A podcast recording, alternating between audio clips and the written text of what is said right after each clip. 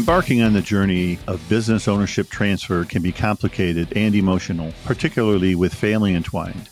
Join me, Vincent Mastrovito, owner of Prometis Partners, in Finishing Touches, the podcast that genuinely understands your challenges and aims to equip you with invaluable tips for a smooth business succession. By the end of each episode, you'll feel more confident and ready to guide your business into the next phase. Enjoy the podcast.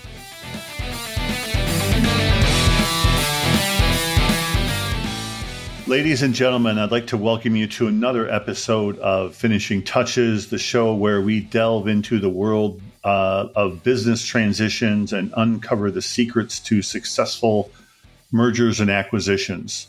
Um, today, we're going to have a very special guest with us today. Michelle Kime is an M&A expert with over four years of corporate and PE and M&A experience. Michelle uh, is the owner of Cross Key Partners, a company dedicated to making business transitions seamless. But that's not all. Before venturing into the M&A market, Michelle spent over a decade running supply chains for aerospace and defense manufacturers. She holds an MBA from the prestigious University of Chicago Booth and is a wife and mother of two wonderful children. And here's a fun fact for you Michelle is also an Irish dancer. That's going to be talked about today. That is for sure, Michelle. Uh, competing all across North America in her spare time, if she has any, I'm going to suspect. Today, we'll be exploring some of the key discussion points with Michelle. First up, we'll uncover CKP supports how CK supports business owners on their path to selling their business and what exactly is the difference between a buyer's rep and a seller's rep then dig into some timing of selling a business and discuss how soon before sale should you start talking about potential buyers. And then lastly, we'll address the ever important question of finding the right buyer and transition plan for your business and how to make that crucial choice. So that was a, certainly a whole lot and a mouthful for everybody to handle. So get ready for some informative and entertaining discussions uh, with Michelle on mergers and acquisitions with our expert. Uh, welcome to Finishing Touches, Michelle. Great to have you here. Wonderful to see you again. Yeah, absolutely. Thanks so much for the the very warm introduction, Vince. Um, it's it is a pleasure to be here.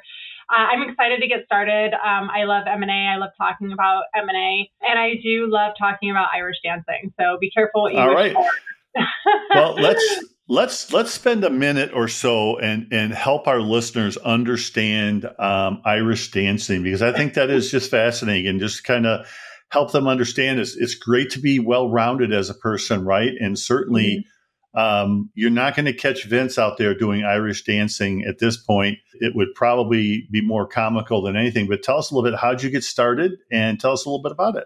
Yeah, my husband actually took me to a Riverdance um, uh, show, and I was like, "Wow, that's really cool." And then we went to an Irish festival, and they had little kids. These little, I was like 28 years old. They had these little kids that were Irish dancing, and um, the owner of the dance school got up and said, "Oh, by the way, we have adult classes." So I just thought, you know what, I, would like to try that just to see if I can do it, and I instantly fell in love with it, and I've been doing it kind of ever since, with the exception of when I was pregnant with my with my youngest, and I, um, yeah, now I'm I'm at the adult championship level. So I started as a beginner and worked my way up, and I just I just love it, and I would do it all day if I could, and if my body awesome. yeah, and and I'm sure it's a fantastic workout too. So it is. Yeah. Thanks for sharing that. That is that is great. It's always nice to find out what other like what drives people other than just work, right? It's just like, mm-hmm. hey, there's something else out there that's kind of unique, and that's certainly you don't hear that whole lot. But I'm awesome that you enjoy it, and dancing is always a great thing and uh, keeps everybody fit, and it's also mm-hmm. good for a lot of it, great things. So so you work primarily on the buy side of the M&A. Would that be a, a correct assessment? Yeah, 100% exclusively buy side. Okay. So I know you and I had this conversation a couple of months ago, um, which kind of threw me off a little bit about, well, what's the real difference? Because you always hear, well, I'm on the buy side or the sell side. So, can you help our listeners have a really good understanding of what is the difference between, let's just say, what you do on the buy side and what they may normally see as a business broker an M and A person? Um, would, would probably be on the sell side. Yeah, I can certainly take a crack at that. A seller's representative, like you mentioned, is going to be a, a broker or an investment banker um, who's going to exclusively represent you as a seller and and they're going to go out into the market. They're going to try and find a, a, a buyer for you. Um, and their goal is going to be to get the highest purchase price for your business that they possibly can. And they're going to take you through the entire process from start to finish, from preparing your business, um, marketing your business, and then going through that diligence process with you. What I do is I actually have relationships with hundreds of buyers um, and then I go out and I search for businesses that align with those specific needs of, of those buyers, whether that's a strategic need or um, a, more opportunistic need. Um, and then once I find those relationships, I think of myself as a matchmaker. And um, I, I talk to a business owner about their goals and what they want to do post transition because some owners want to exit completely others are looking for a growth partner or you know looking for something in between and then i, I go out to the all the buyers that are in my network and I sift through those to find a buyer who's going to fit the culture and the, the goals that the business owner has and who is also interested in acquiring a business in, in the, the business's space. So that's that's kind of how we differentiate between a, a, a seller's rep and a buyer's rep. Okay, and then I assume then that the the buyer is the one that is paying you for your skill set um, and yes. research and and all the other stuff that goes along with that, right? Very good question. Thanks for bringing that up. Yes, so the buyer pays all of my fees. Um, and I am a little bit unique in that I work on a contingency basis. So I don't get paid anything until a business owner and a buyer close a deal.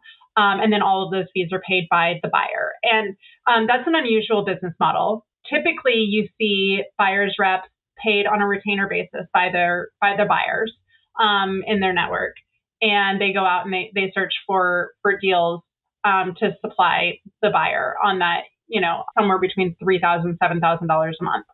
Um, I don't do that, and the reason for that is I, I really care about the sellers that come into my network. Um, and I want to make sure that I match them with not just a buyer who's going to buy their business, but the right buyer uh, the right buyer for them.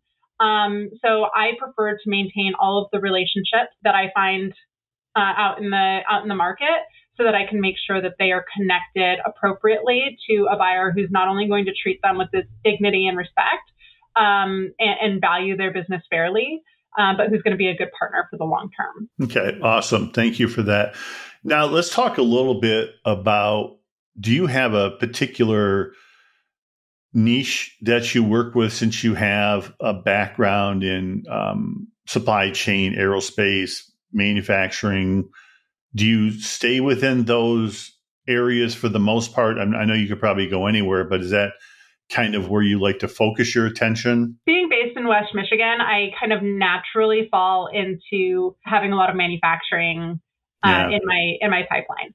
Um, but yeah. I don't I don't stick with just those industries. Um, I have a lot of experience from an M&A perspective um, beyond manufacturing, beyond aerospace and defense in distribution and logistics, um, uh, ABA or autism clinics, um, CPAs. I do a lot of work with like recurring revenue businesses as well. Mm. And yeah, and because we spend so much time in these spaces, um, it, it's really beneficial for the business owners who we connect with because um, we know the buyers in the space, we know the transition strategies that are available and how businesses are valued. Um, we are we're always here to to talk with business owners about you know is this is this a fair valuation? Are they um, are they treating us uh, w- with respect? And um, you know, this this obviously helps the buyer or helps the seller find a buyer faster and and be comfortable that it's the right buyer for them. But no, we we will really work in in just about in any industry as long as we um, are able to wrap our arms around that space so that we can have an intelligent conversation about a business. Yeah, great. Thanks for that. So. What's a typical uh, time frame or runway that a seller should start taking a look at potential buyers? now. okay, uh, everybody that listens to this podcast, you have heard it from Michelle. Right now is the time to reach out to her and talk, right? Yeah, absolutely, absolutely. So a lot of my relationships, um, they they extend for years. I have mm-hmm. business owners that I'm working with who I've been talking to for years. So there there's really never a time when it's too early. And, and there's a few benefits to starting the conversation early. Um, one is it can reduce the need that you have to invest in an investment banker when you do go to sell your business because you already have relationships in the market. Um, another is that you've built trust in the relationship with your prospective buyer, um, which means that the, the due diligence process is going to run more smoothly. Um, it's going to be faster, and that trust is going to allow you to be more open in your communications uh, and mm-hmm. vice versa them with you. So even if you don't plan on selling for five years, 10 years from now, um, there's no reason why you can't be having those conversations today. Um, the right buyer for you might have a very specific um, criteria of a business that they won't invest in, right? Maybe it's customer concentration. Um, and maybe you have customer concentration and you can work between now and the time that you're ready to sell uh, in diluting that that concentration so that you really truly are an attractive target um, for the right buyer when the time does come. Yeah, that would kind of parlay into the next question I had, which is really transition or exit planning, right? Which is a lot what we do, but it's like if you have some of that set up, you've kind of done some of the planning and and let's just call it quasi due diligence to kind of walk through and prepare that company to be ready to be transferred to a new business owner, even though it may not be there, you kind of know what your blind spots and, and weaknesses are, right? Yeah, absolutely. And and there are some um, there are some very specific company characteristics that across the board um, private equity firms will not invest in, right? And and customer concentration is one of those things. Yep. And these are things that aren't typically fixed overnight right? So you you can't look at you can't look at your business and say I want to sell in 12 months.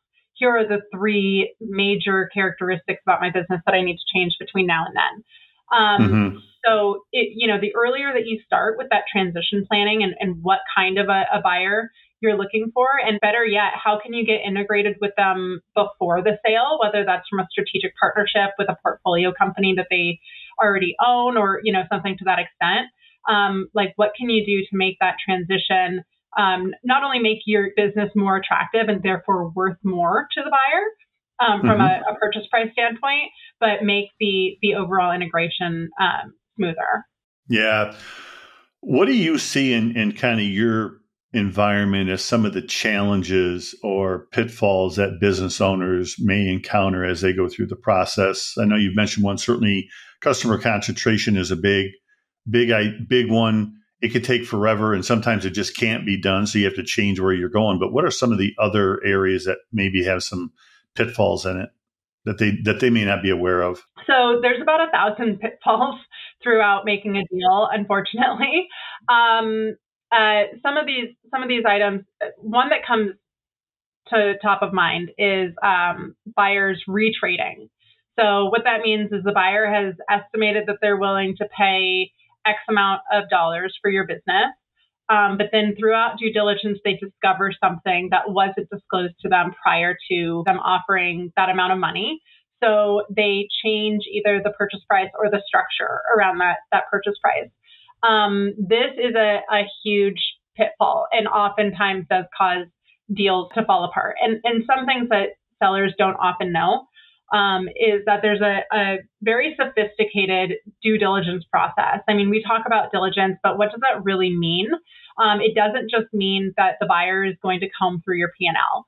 Uh, it often means that the buyer is going to hire a firm and they're going to pay that firm $50,000 for them to comb through all of your uh, all of your your P&Ls and your historical records um, and they're going to they're very likely going to find something that you are either intentionally or unintentionally hiding from them. Um, and what that means is that trust is going to start deteriorating in the uh, in the relationship, and they're not going to be willing to spend as much on the business as they were before. So, um, you know, how do you mitigate that? It is through communication. Um, so, very early on in the conversation, before you ever sign an LOI, um, have the conversation with have two conversations with with the buyer. The first conversation is here are all of the risks that I see in my business. Here is anything funky that you might find in my financials. Um, believe me, like buyers who work with founder owned or family owned businesses, they see funky things in financials all the time. So there's no, no reason to be uh, embarrassed by anything that you've done. Um, it's it's about being open in that communication so that they know what to expect and and why it's there. And um, the the second conversation that's really important to have is after you've expressed here are all of the risks that you're going to find in my business. Um, once they have submitted an LOI to you that has a valuation and a structure on it, it's very important to say how confident are you that you're going to come through with this valuation when we get to the, the closing table and this structure. Um, and ask them for their track record. How many times have you retraded and what, are, what were the circumstances around those retrades? Um, mm-hmm. because that's that's the last thing that you want to do after either you or they or both have spent one hundred or two hundred thousand dollars um, going through due diligence. Is that all of a sudden your your purchase price is, is lower than it was before? And so make sure that you're having those those conversations um, to to avoid those pitfalls. And there's some other things that I don't want to go like too deep into the nitty gritty, but um, there are there are other terms that you should familiarize yourself in, in how they work. One is a, a working capital tag, um, and that that goes through um, the amount of, of cash or working capital is in the business. And, and basically, it just means like as as the seller, you can't go collect all of your accounts receivables and take all of the cash out of the business and leave nothing from an operating standpoint at the sale. And sometimes um, sometimes sellers are, are calculating how much cash they have in the business and how much AR they can collect and adding that to the purchase price and saying, yeah, I'm willing to sell for that amount. Um, but then when they find out that that's not the case, um, that it's really just it's just the purchase price. Um, that that changes things, and when that conversation happens two months into diligence, it can really throw things off. Um, so make sure that you're familiar with with some of those those terms and and how the math works. It's simple math. If you're a business owner, you'll be able to understand the math. It's just recognizing that that is something that's going to come up through the process. Yeah, I would suspect. So I've heard of numbers in the past um, about fifty percent of deals that um, are getting ready to sell have some kind of discount in the pricing. In your experiences, what are the top two or three reasons that this may happen? One of them, I think you probably already mentioned, is right, is they're in- intentionally or unintentionally disclosing data, right? Be upfront, right? What are what are some what are some other reasons that that might happen? Um, so customer concentration is a big reason for buyers to discount. Um, you know, I, I, often hear buyers say, um, you know, if the top five customers are, you know, over 30% of the business, um, mm-hmm. or if the top one customer is more than 10 to 15 percent of the business. And, and those are significant numbers for founder owners and family owned mm-hmm. businesses mm-hmm. that are often founded off of one customer. Um, and then they, they gain a couple more, or maybe they have three customers that are 90% of their business, but they have 100 total customers. Um, that is still considered customer concentration. And um, many buyers just simply won't buy um, that business, and others will discount. Um, they'll say, you know, this top customer is worth a million dollars uh, we're going to assume we're only going to keep 30% of that and we're going to value your business that way.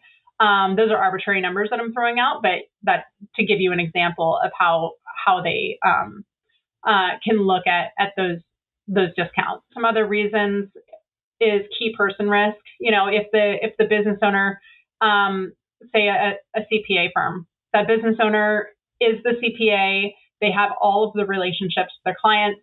Um, uh, the buyer is going to assume that a lot of those clients are going to leave when the CPA leaves. And, and that's the same with maybe a, salesperson um, in a manufacturing organization. Like if this if this person leaves, he takes all of his relationships with them. Um, typically, or they're uh, or they're just really hard to replace, right? So right. So even if they, even if they don't, even if they had some type of a non compete or something, a key person, general manager, salesperson, or some other person could be leaving where it would impact the business greatly and it's really hard to recruit that person mm-hmm. and then especially i would suspect if you're in a certain area where it's harder to recruit if they're not going to move the physical practice then that makes it even more of a daunting task, right? Yeah. Right. Yeah. Um, yeah.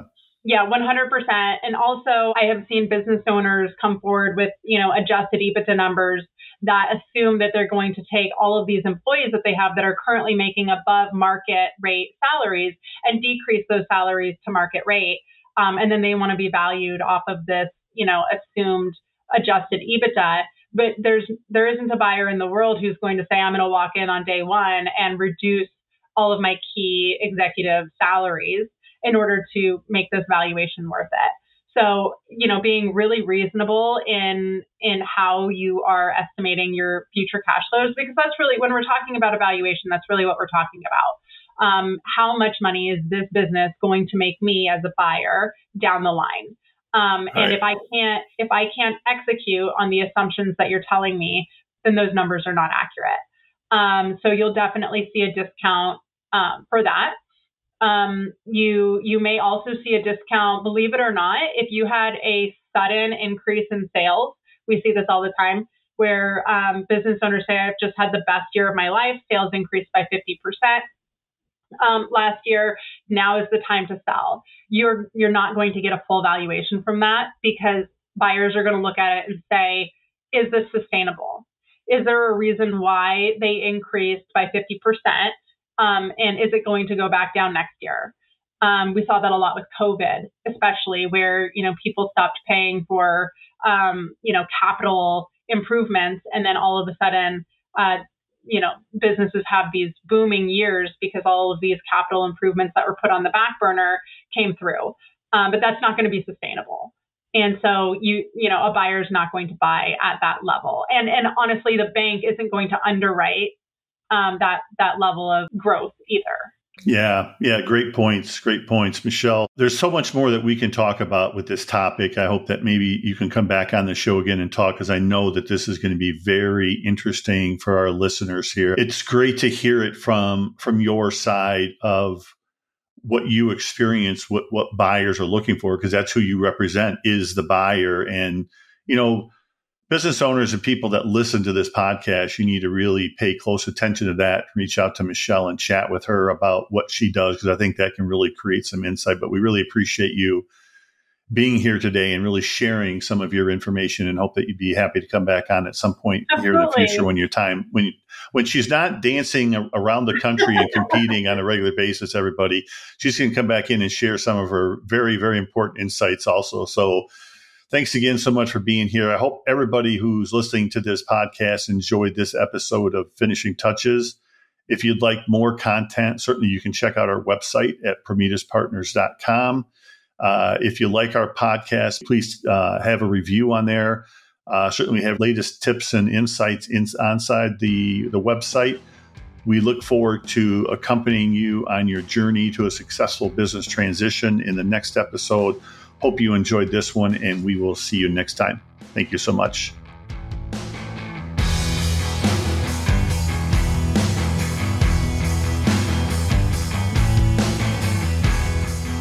That's a wrap on today's episode of Finishing Touches. For more information and guidance, head over to PrometisPartners.com.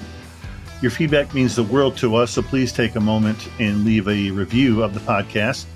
You can stay in the loop or ask me a question by connecting with me on LinkedIn or visit our website and start a conversation with me. We look forward to accompanying you on your journey to a successful business transition in our next episode, and have a great week. Thank you so much.